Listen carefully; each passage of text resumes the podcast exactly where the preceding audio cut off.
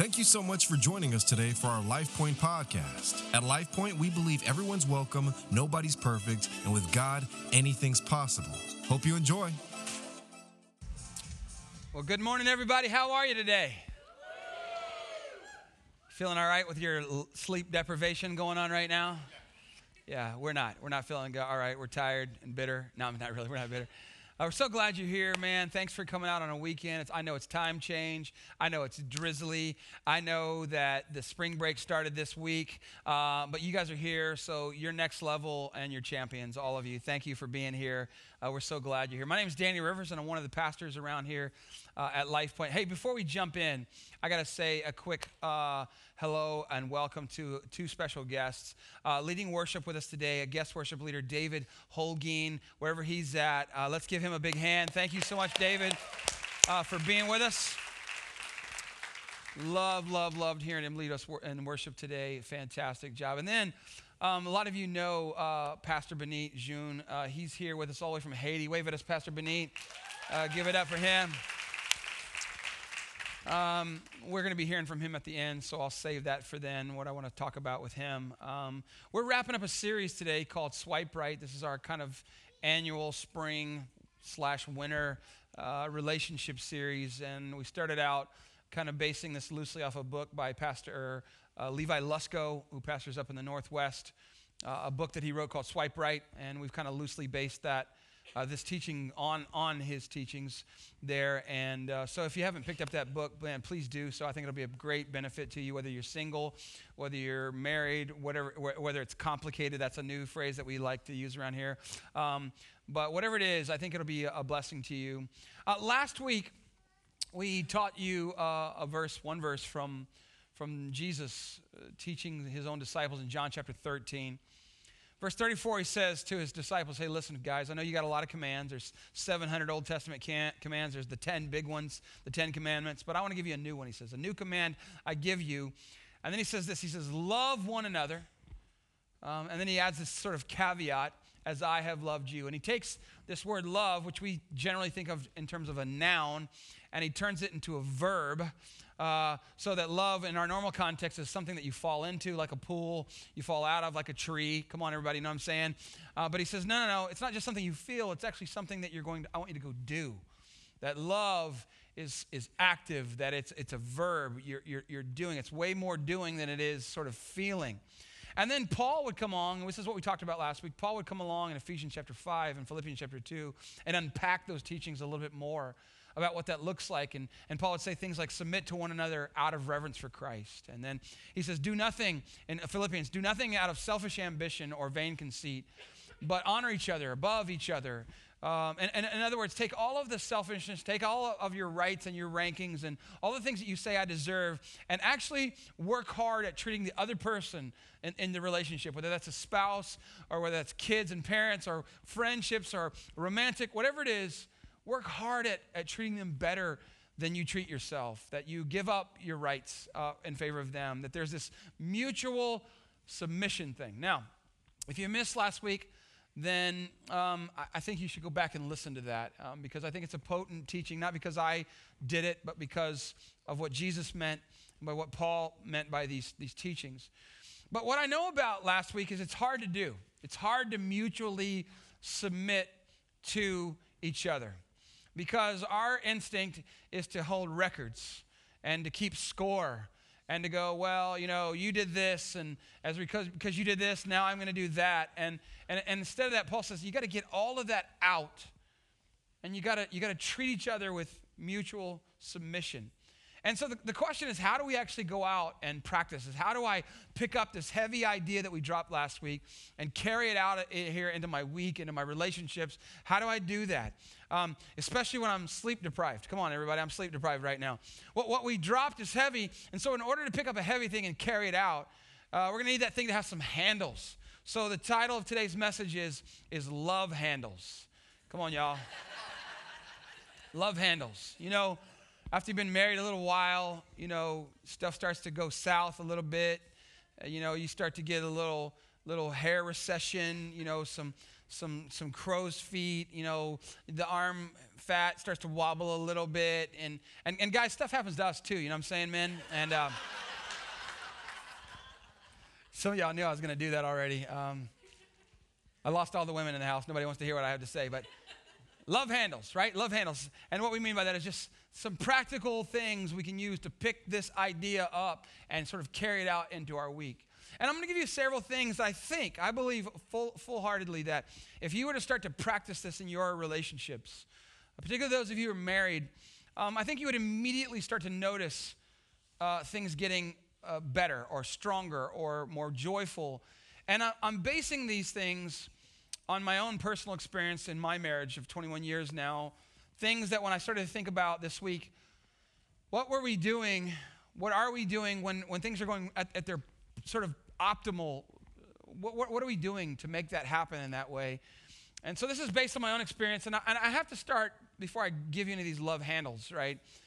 That it goes without saying, but I have to say it anyways, that you have to put God first in your relationships. That that's fundamental that the moment that you say God's an afterthought or God's just something that we do for an hour and 10 minutes or whatever on Sunday mornings, that you kind of say, God, we got, we got our marriage, we don't really need your help. But the wise person says, we're going to make prayer part of our marriage. We're going to make our decisions based on what does God's word say and what does God want from us. And we're going to put God first. That when we do that, we're inviting God to come into our relationships and do for us what we cannot do for ourselves. But when we say, nah, God, you're just going to be sort of ancillary figure, a peripheral thing, then, then we're saying to him, I got it. I don't really need your help. And I don't think anybody wants to do that. But I want to give you some practical things. These are not deeply spiritual, uh, except the last one. These are somewhat, some of them are super obvious and some of them maybe not as obvious. But I think they're good reminders that, hey, how do I do the mutual submission thing? How do we honor each other? How do we treat each other with great deals of respect? I think it starts with some of these right here. The, the first thing, sort of first big category, is to do the things that you did when you first fell in love. Again, I'm talking to people, uh, married people, or people who are engaged, or whatever that might look like for you. Do the things that you did when you first fell in love. And what were those things? Like, you don't have time right now to think about that, but this week, maybe give some consideration to what were, and, and here's, here's a couple of questions. What did you do together in your free time? Was your free time sort of selfish? Or was your free time other, like we're together in this? Well, how, how, did you talk to each other? What were your conversations like when you were dating? What, what, were the, what were the conversations about? Were you sharing dreams and aspirations and hopes and, and vision for what, what's it going to look like when we have kids? What, what, what did you do for fun back in the day? Some of y'all, you have to think way, way back in the day, right? Uh, what, what, did your dates look like? Um, what were you doing? Where did you go? What did they What did they look like? Did you try hard? Did you open the door? For each other? Did you, did you, did you wait? Did you hold hands? Like, what, what do they look like? What, what did your, here's a, here's a tough one. And I know that there are kids, by the way, kids, uh, two or three times a year, we give our kids team a break and we bring the kids right in here. We call it Family Friendly Sunday. And so they're here. Give it up for our kids in the house today. I'm going to be super gentle because I'm going to be super gentle today because they're here. But married people, what did your romance look like before you had kids, right? Like when they got about three or four, this is back in my day, Dora the Explorer, like you put on a Dora DVD, and then you know we got 23 minutes, and you slam the door and you lock it, and then it's go, Diego, go. You know what I'm saying? it's an old joke, man, but I had to throw it out there again. I'm going to tell that joke again in, my, in the future, right? Go back and do those things again. And, and then I want to give you a kind of a couple of categories underneath this category of what you did early on. And n- number one is make it fun. Make the marriage fun. Make the relationship fun. Mix it up. You, you remember when you were dating, you mixed it up. You went out a lot. You laughed. You played. You get, you, then, then you get married, and it seems like life sort of takes over and pressure and, and, and bills, and, and it seems like the fun tends to go out the window for a lot of people. And, and we don't have time for money, our, our time for fun. We don't have money for fun. And, and I don't think that's the way that God intended it. Matter of fact, the Holy Spirit inspired Solomon to write these words in Ecclesiastes chapter uh, 9. Here's what Solomon says He says, Live happily. Everybody say that with me. Live happily with the woman you love. And here's why. Through all of the meaningless days of life that God has given you under the sun, what Solomon is saying is that there's so much of our lives that is rut like and routine and, and ritual that, that some days we're like, gosh, I don't even want to do any of this stuff anymore. But, but the one bright spot should be when you come home and it's your family and it's your kids and it's your wife or your husband that God has given you, that there's happiness and there's health and there's joy and there's laughter. And then he goes on and says, The wife God gives you is your reward for all your earthly toil. This is your reward, the, the best part. And some of you are like, What? Like, I need a refund. But don't say that. it's not helpful, man. It's not fun, right? And, and I would say that without adventure, without romance and fun, that marriage is often reduced, and I've seen this over and over and over again, to a kind of business relationship. Two partners living under the same roof, but living separate lives, really. And the communication is mostly about hey, are you going to pick them up? Are you going to take them over here? And I'll go to the store, and you go there, and you pay that bill. And it's just this business eh, transaction thing going on. But, but what I would suggest to all of us, myself included, is don't, don't give the best of you to your job. Or, and, and, and listen, and not even to your kids. Save some of the best of you for each other. Live happily, Solomon says. Live happily, that it's, it's possible, that it's strategic to live happily, that you make laughter the soundtrack of, uh, of your marriage, that you share moments of joy, and even in hard times, even when you're going through a tough stretch, even sometimes when you're at odds with each other, you find new ways to laugh. And, and, and, and if you have nobody to make fun of, make fun of yourselves, right? And, and, and, and laugh. I, I think that we all know that by sheer logic, that marriages are going to be better and happier when we make time for fun. Can I get an amen on that, somebody, right? And then, sort of, second, underneath that category of doing what we did when we first fell in love is that we keep it fresh. Keep it fresh. And what I mean by that is the romance and, and, the, and, and, the, and the love and the and, and excitement of it. And, and the best way I know how to do that is by saying make dating a priority. Make, make dating a priority. And you're like, oh, here we go again. Here's this guy talking about dating. I've been talking about this since we started this church. And when I'm old and decrepit, I'll walk up here and go, go on a date. You know, I don't know what I'll do. I don't know. I don't, hopefully, I don't look that bad. You know what I'm saying? But, anyways, m- make time together alone a priority. And you have to budget for this. And you have to budget not only money, but you have to budget the calendar. Like you have to say on the calendar, this is something that we're going to do. Because here's what I know about relationships time is the currency of relationships. I want you to think about those of you who are parents with your kids. Our kids don't want just, hey, take me to another fancy place, buy me another bunch of fancy stuff. What they always want, what we want from them, what they want from us is time. And it's the same that's true in your, your romantic relationships. So consistently invest time into your marriage. No excuses on this one because somebody would say, well, we don't have the money to go on dates. We don't, have, we don't have a babysitter to go on dates. Look, man, go to Costco get a slice of pizza, a Coke, a giant pretzel, and a thing of ice cream. It's like $4, right? Listen, have you ever been there? It's good too. It's like this, the pizza's like this big, and you can like just share it if you have to. And then you can just make fun of people uh, that they have so much food in their grocery cart, they could feed a small country in there from Costco. It's like two of everything or eight of everything, right? And, and, and, and, and doesn't have to be expensive.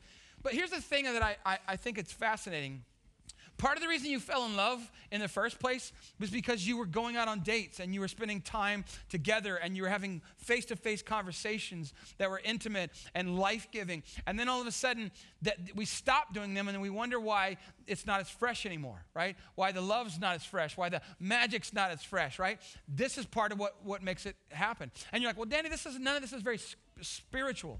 Well, yes, it is actually. Uh, here, here's from the Bible, Song of Solomon, chapter 7. This, this woman is talking to Solomon. They're having this kind of song back and forth. They sing these stanzas back and forth. And so here's what she says She says, Come, my lover, let's go to the countryside. Let us spend the night in the villages.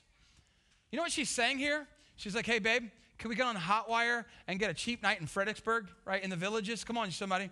And, and I'm telling you, listen to me. Now, this is the pro tip right here. Magic happens at the date night hotel night. I'm magic, I'm telling you. Can I just say magic because there's kids in the room right here? Like, and bonus tip leave the kids at home with grandma. Some of you are like, but, but they'll cry. And then they'll stop. You know what I'm saying? Like, I'm not hard. I love my kids. They're here today. I love them. But listen, Leave them at home. They're going to be fine. They'll cry for a minute and then they'll move on without you. And some of you are like, well, if I leave them for a night, they'll, they'll end up in therapy. Listen to me. They're going to end up in therapy if you don't leave them sometimes. They had enough of you. Anyways, I'm just moving right along.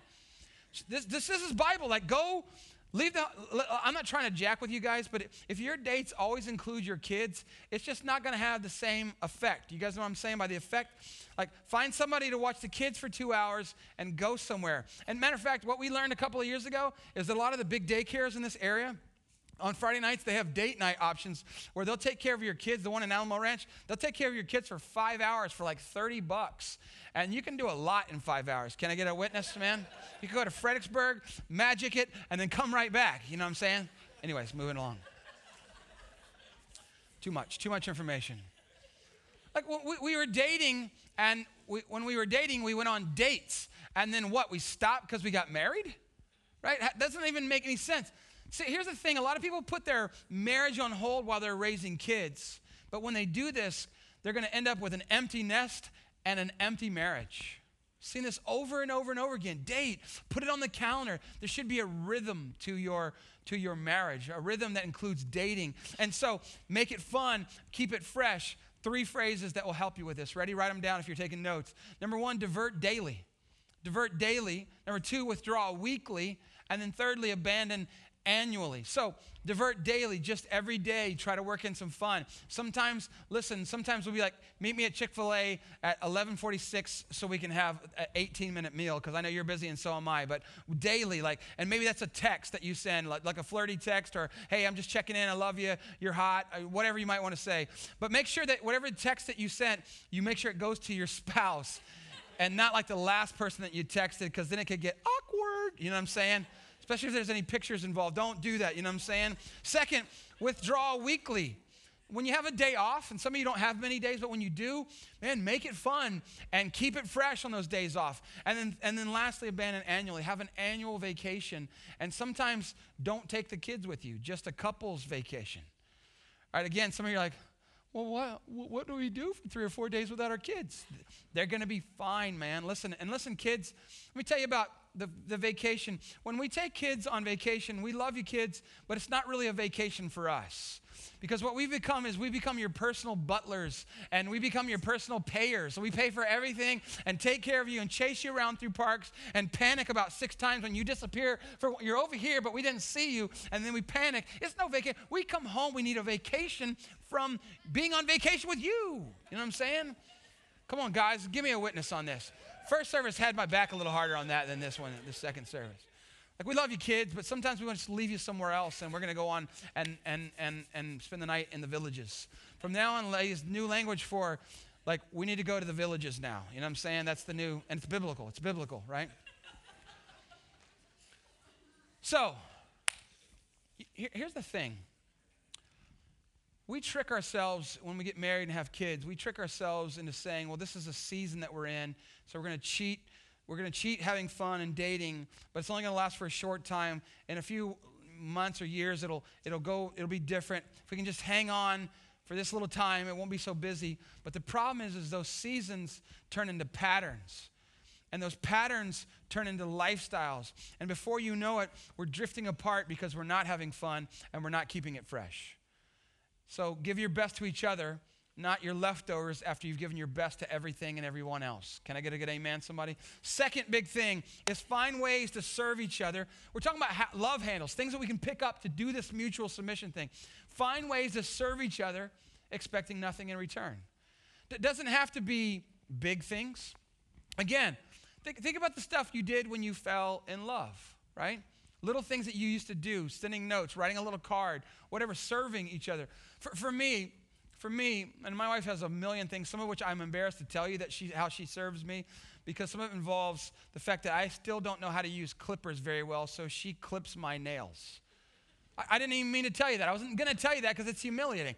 So I used to bite my nails, my teeth, uh, my teeth. I used to bite my nails, but then I got braces, and now my teeth don't touch together anymore because they've jacked my bite all up. So now she has to clip my nails. So that's one of the ways she serves me. And you can say, man, poor Rachel, right? If you see what I do to these things, you would know why I let her do them, right? But one of the things that I want to do for her to serve her is every morning I know how much she likes coffee. Like, like I drink coffee and I like it okay. But like when I bring her coffee, it's like she turns into a small child, like it's Christmas morning. And I know that now she's just doing it for my benefit, but it's like every morning she's like, oh, thank you for the, co-. she knows I'm gonna bring it. I bring it every day. But she makes me feel special, like, oh, you did something amazing for me. And that's just one of the things. But and, and and then I read a bunch of articles and some research that say, and ladies, I could be wrong, but this is ladies articles written by ladies that that you find it attractive when your husband uh, helps you do housework.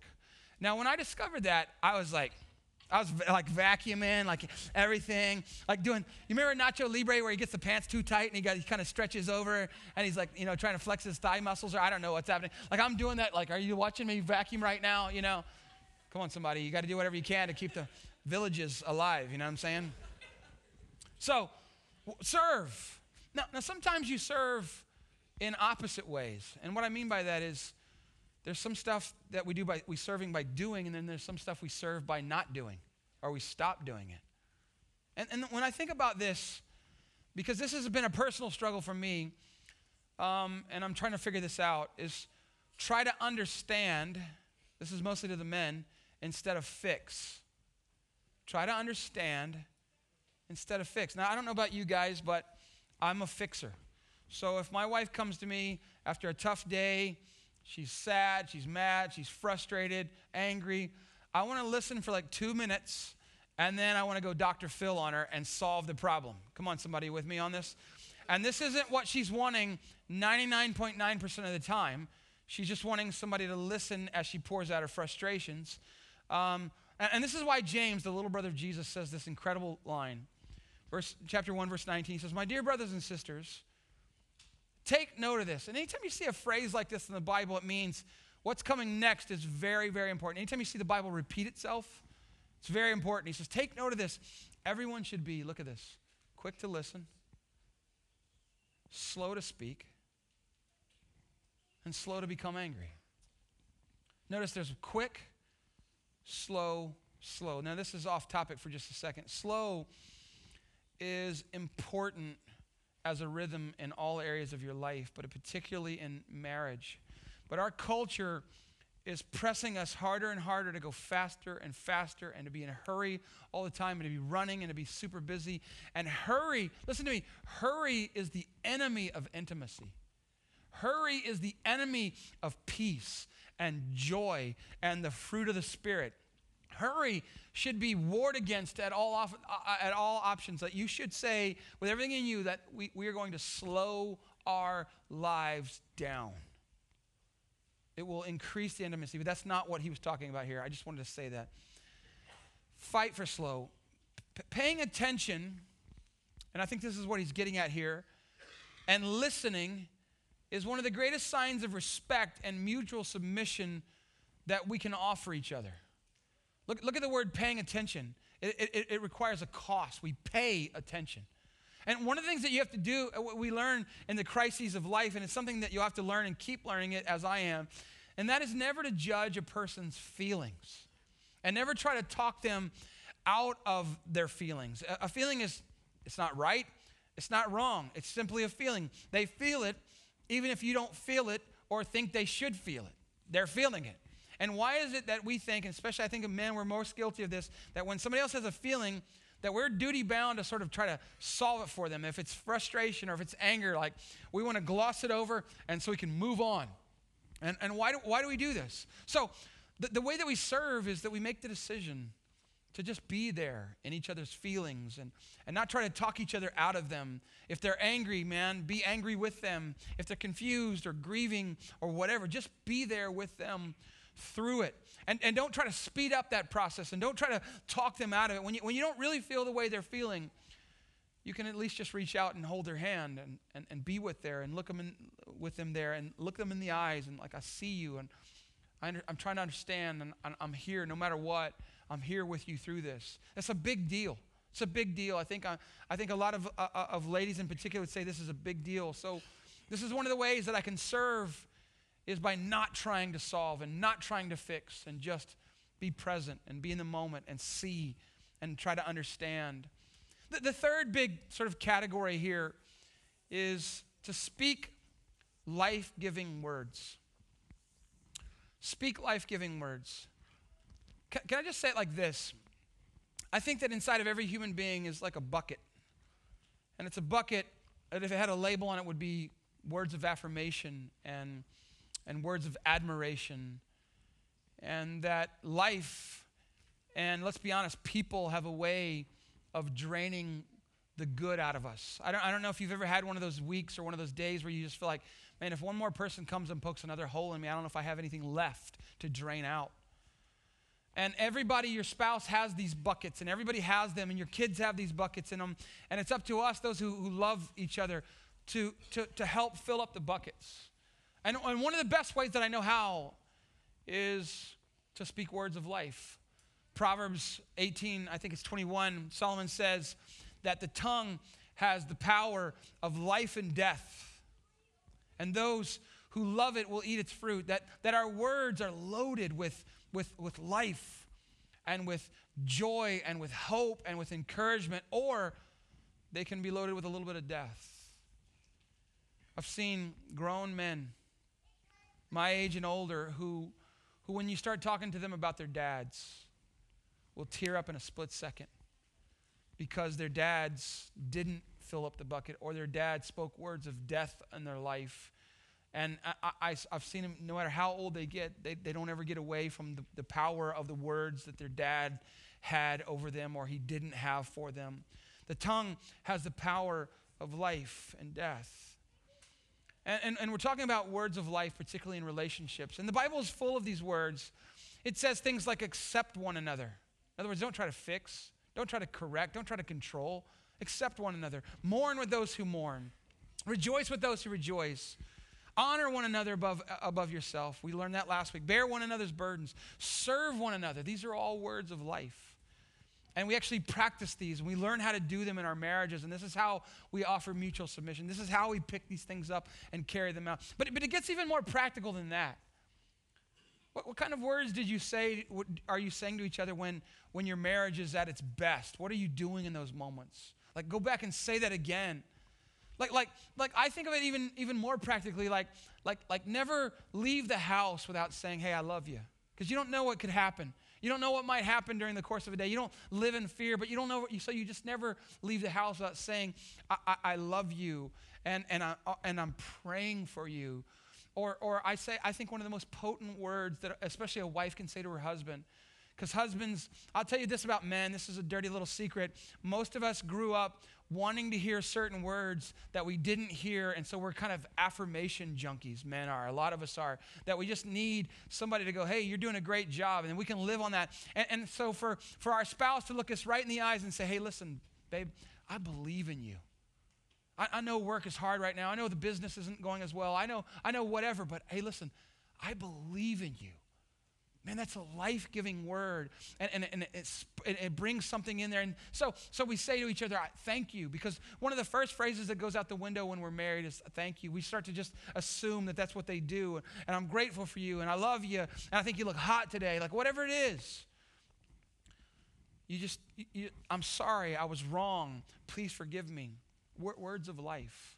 And, and then I want to give you one word to sort of take out and throw out of your vocabulary. It's a word of death, and it's the word divorce.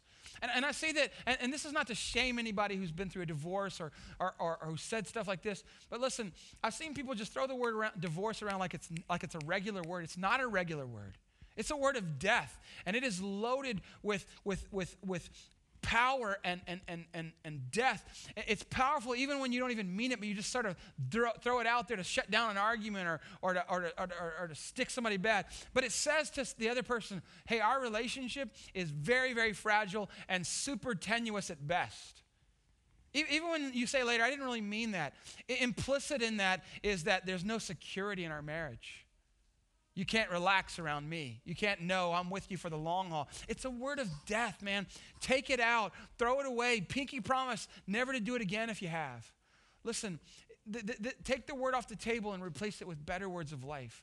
Because so many marriages are struggling because somebody doesn't feel appreciated or doesn't feel valued or doesn't feel respected or feels unattractive. And, and the words of life can turn that around. Words of life. The last one, and probably the most important is guard your heart. Guard your heart. Can I just tell you that mutual submission and admiration and respect and honor is almost impossible a thing to do if your heart is jacked up. What's in your heart, the Bible teaches us over and over again, what's in your heart is ultimately going to come out into your relationships. Jesus says it like this in Luke chapter 6 The good person out of the good treasure of the heart produces what? Come on, say it with me. Produces what? Produces good. And the evil person out of the evil treasure produces evil, for it is out of the abundance of the heart that the mouth speaks. And this is why Solomon would say in Psalm or Proverbs 4, above all else. Now, when Solomon says this, he's written a lot of wise words in the Proverbs and, and the Song of Solomon and Ecclesiastes. He's written incredible words, but he says, listen, above all else, this is the one thing I need you to pay attention to. Guard your heart, protect your heart, keep the bad stuff out, make sure that nothing bad's in there, take it out if it is.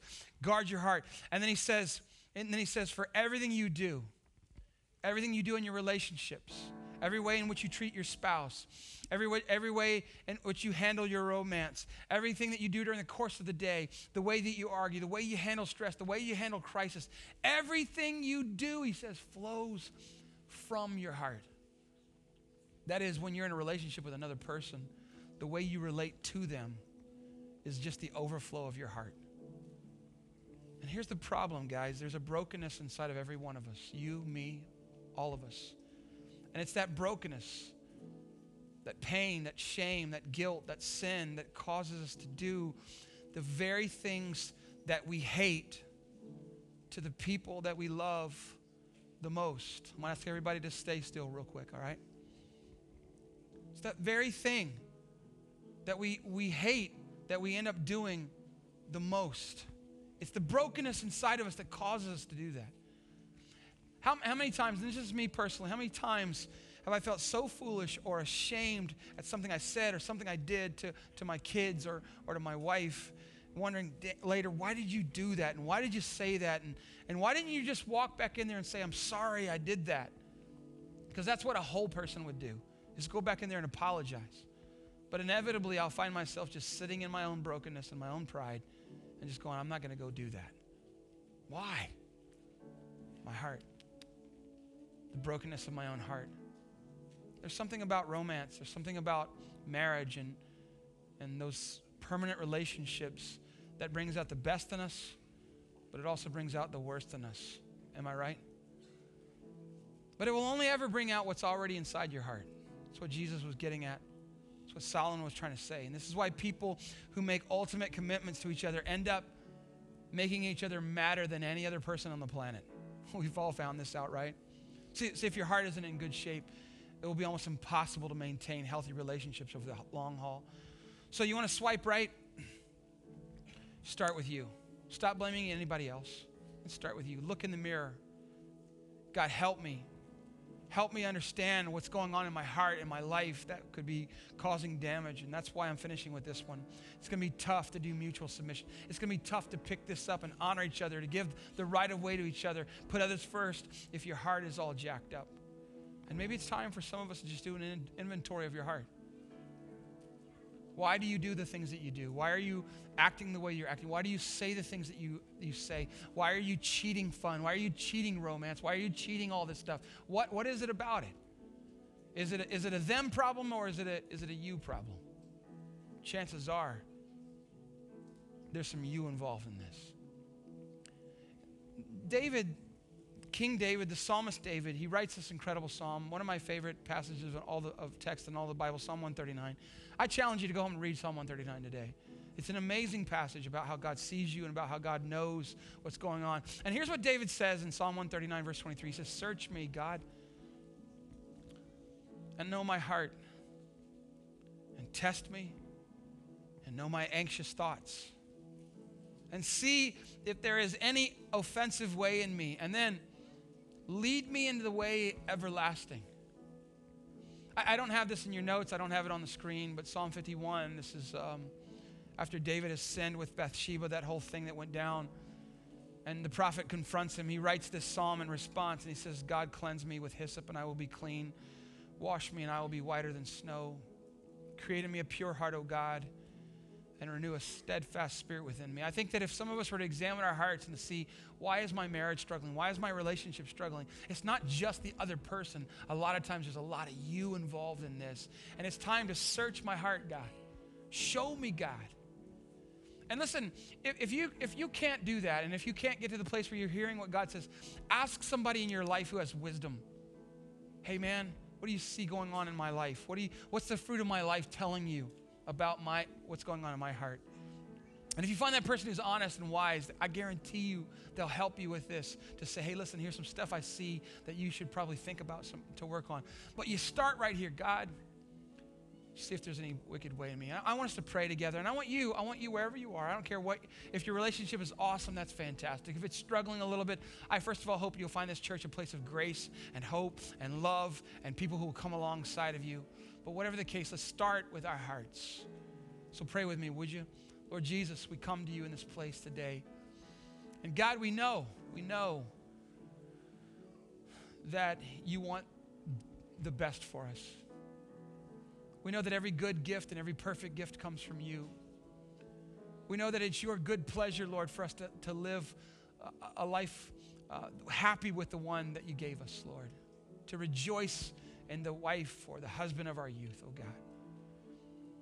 And Lord, you want to help us with that. You want to give us the grace to do that. But there's some work on our part of it, God. There's some, there, there's, there's some heaviness that we got to pick up and walk out of here with. And Lord, I just pray that as we search our hearts this week, that maybe as we read Psalm 139 this week, maybe as we think about how it was when we first fell in love, the things that we did then, God, that you would just sort of show us, expose the things in us that are not like you, that are not affirming, that are not Christ honoring, that are not honoring. And help us, Lord, to deal with that stuff. Help us, Lord, to understand the stuff that gets in the way and the stuff that is causing grief and damage. And Lord, help us to understand. Help us to make it fun. Help us to keep it fresh. Help us to serve with no strings attached. pray all these things in Jesus' name. Pray your blessings over our time. And thank you for it in Jesus' name. And everybody said a good amen. Amen. Hey, can we give the Lord a hand real quick?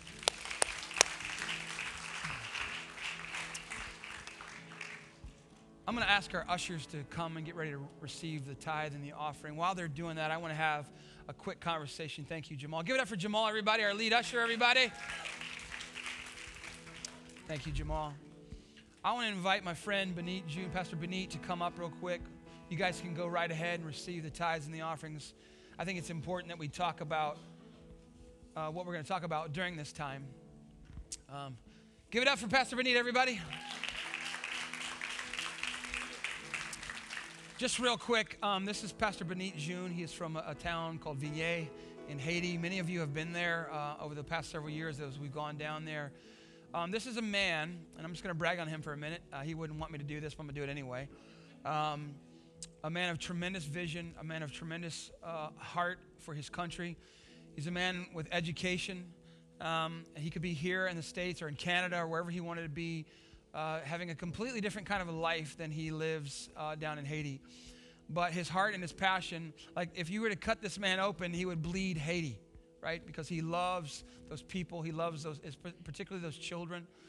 And, and most everything that he's doing down in Haiti is with an eye on kids. And so I just want to say thank you so much for being with us. We're so excited you're here. Thanks for being here today, man. Thank you, Pastor Danny. I want to thank you big time for allowing me to be here.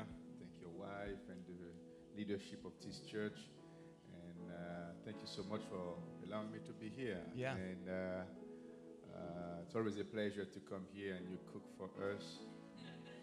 He's a good cook.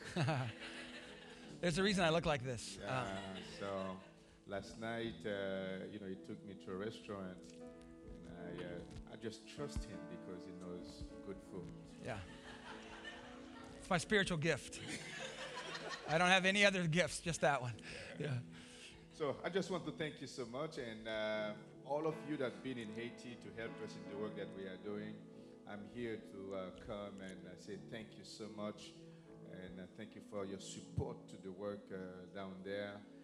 And you know, one man may have the vision, but it always takes a team yeah. to bring it to pass, and a team of people that will pray, a team of people that will support and believe in what we are doing would will not be able to do it without you guys, and we want to thank you so much. Yeah.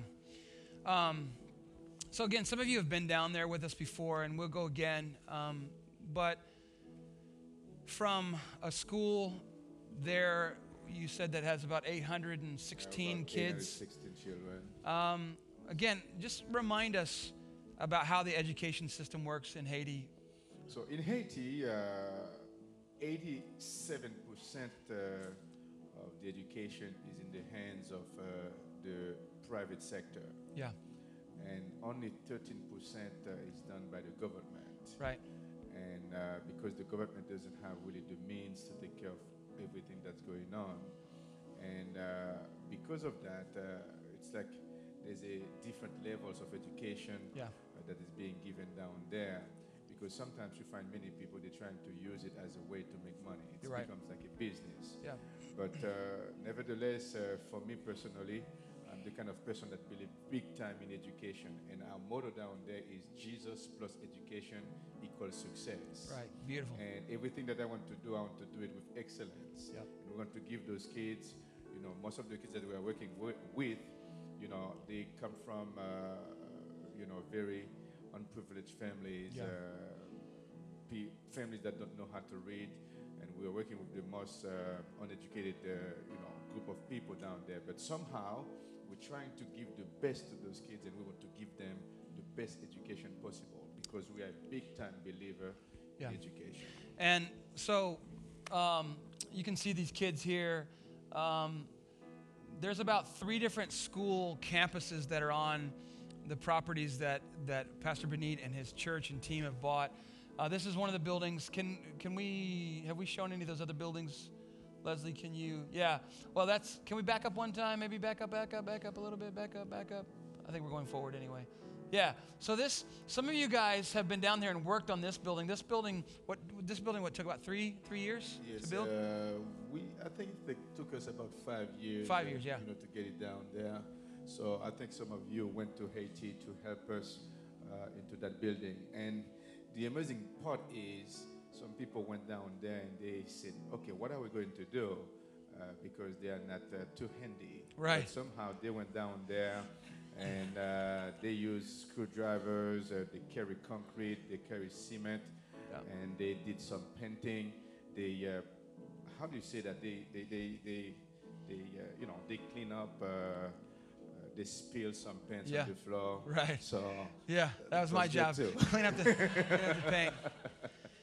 Listen, 816 kids, um, and I- I went there the first time I went. I went in April when the school semester was still going on, and I would drive in the dark early in the morning to come and to to meet with Benit and to plan the trips, and you'd see these kids walking literally for miles um, to come to school every day because there were no schools around and except this school here. Uh, in the last few years, you felt God laid on your heart to start an orphanage, which you started in your own home. yes, And so now you have how many kids now? we have 16 children. But you God's given you a vision to build a, a big building, and that's what you're working that- on right yeah, now. That's what we're in the process of doing. That's this here now, right? Uh, yeah, it's three story. We're going to use the first story building, you know, the first story uh, for Sunday school, and then the two other stories will be used for the orphanage. So we're planning to bring about, uh, you know, 40 to 50 children there. And uh, what we want to do is to do it in a very strategic way, where we'll bring kids from each department or Yeah. each states of Haiti and train them, educate them, and make sure that uh, you know get them a trade or a profession, so that uh, you know they can go back to their village and uh, become a light, uh, you know, to the to that place. So Yeah. that's what we want to do. We just want to to, to build the team much bigger, so that we can help change the face of that country. One, one of the things that if you those of you who've been down there several times pastor benit always has a project going on. And generally he has one that he's working on and one or two or three in the queue that he's going to be working on. Sometimes he starts them ahead of time. They they do things there differently than we do. We like we, we have this we, we hire architects and we do this stuff. We get a loan and they give us the money to pay for it but they they build it as they're going all the way through. So there are projects going on. And you've got a you've got a vision for a youth center that you want to do what with? Yes, uh, I'm trusting the Lord to provide in a big way. This year to complete uh, the orphanage building because we need, uh, you know, to paint, to plaster, to put ceramic tiles, electrical, uh, you know, solar panels and so on. And once I'm done uh, this year, next year I'm going to start with the Youth Center project. The reason for the center project is to bring young people from all over Haiti and bring them into that place. I'd like to bring young people from the shanty towns, from the ghettos, you know, bring them into uh, that place for 10 days, uh, 15 days, and, you know, make sure that that place is very nice, maybe four star, I don't know. Yeah. But, uh, but I really would like to bring professional servers uh, that will, will teach them uh, money management, time management, value system, uh, you know, politics, environment. And the reason for that, you know, for instance, uh, Haiti, they, there's a big def- deforestation going on, and we would like to bring those kids into that place and help them change their mindset. And one thing that we want to do, you know, have it uh, have a nice landscape, and also I'd like to be able on that ground, you know, have a very nice garden Yeah. with uh, nurseries. Uh, what I mean by nursery is like uh, I really would like for them to come as they see those gardens, as they see, you know, how beautiful it is, and I'd like for them to go back home with trees that can go back and plant and Yeah. uh, make Haiti more beautiful. So I Love know it will take uh, uh, architects.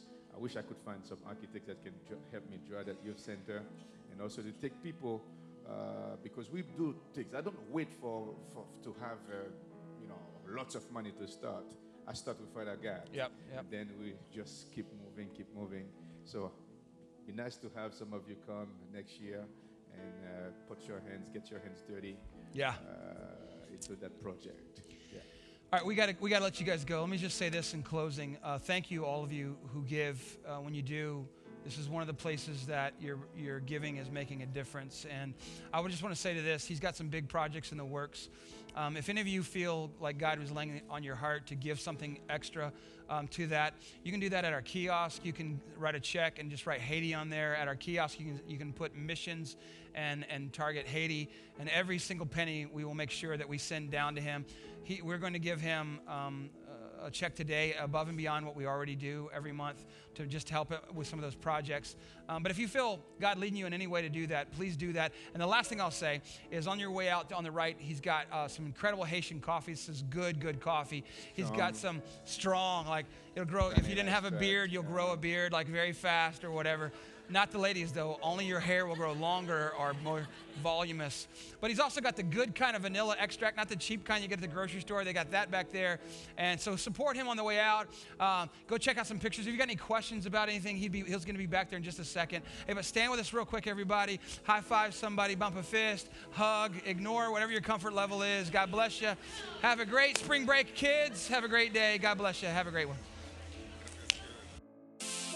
Hope you enjoyed the podcast today. If this ministry has impacted you in any way and you'd like to help us continue to reach others, please visit lifepointsa.com slash give to make a donation. We hope you have a great rest of your week and we hope to see you soon at one of our Sunday worship experiences. God bless.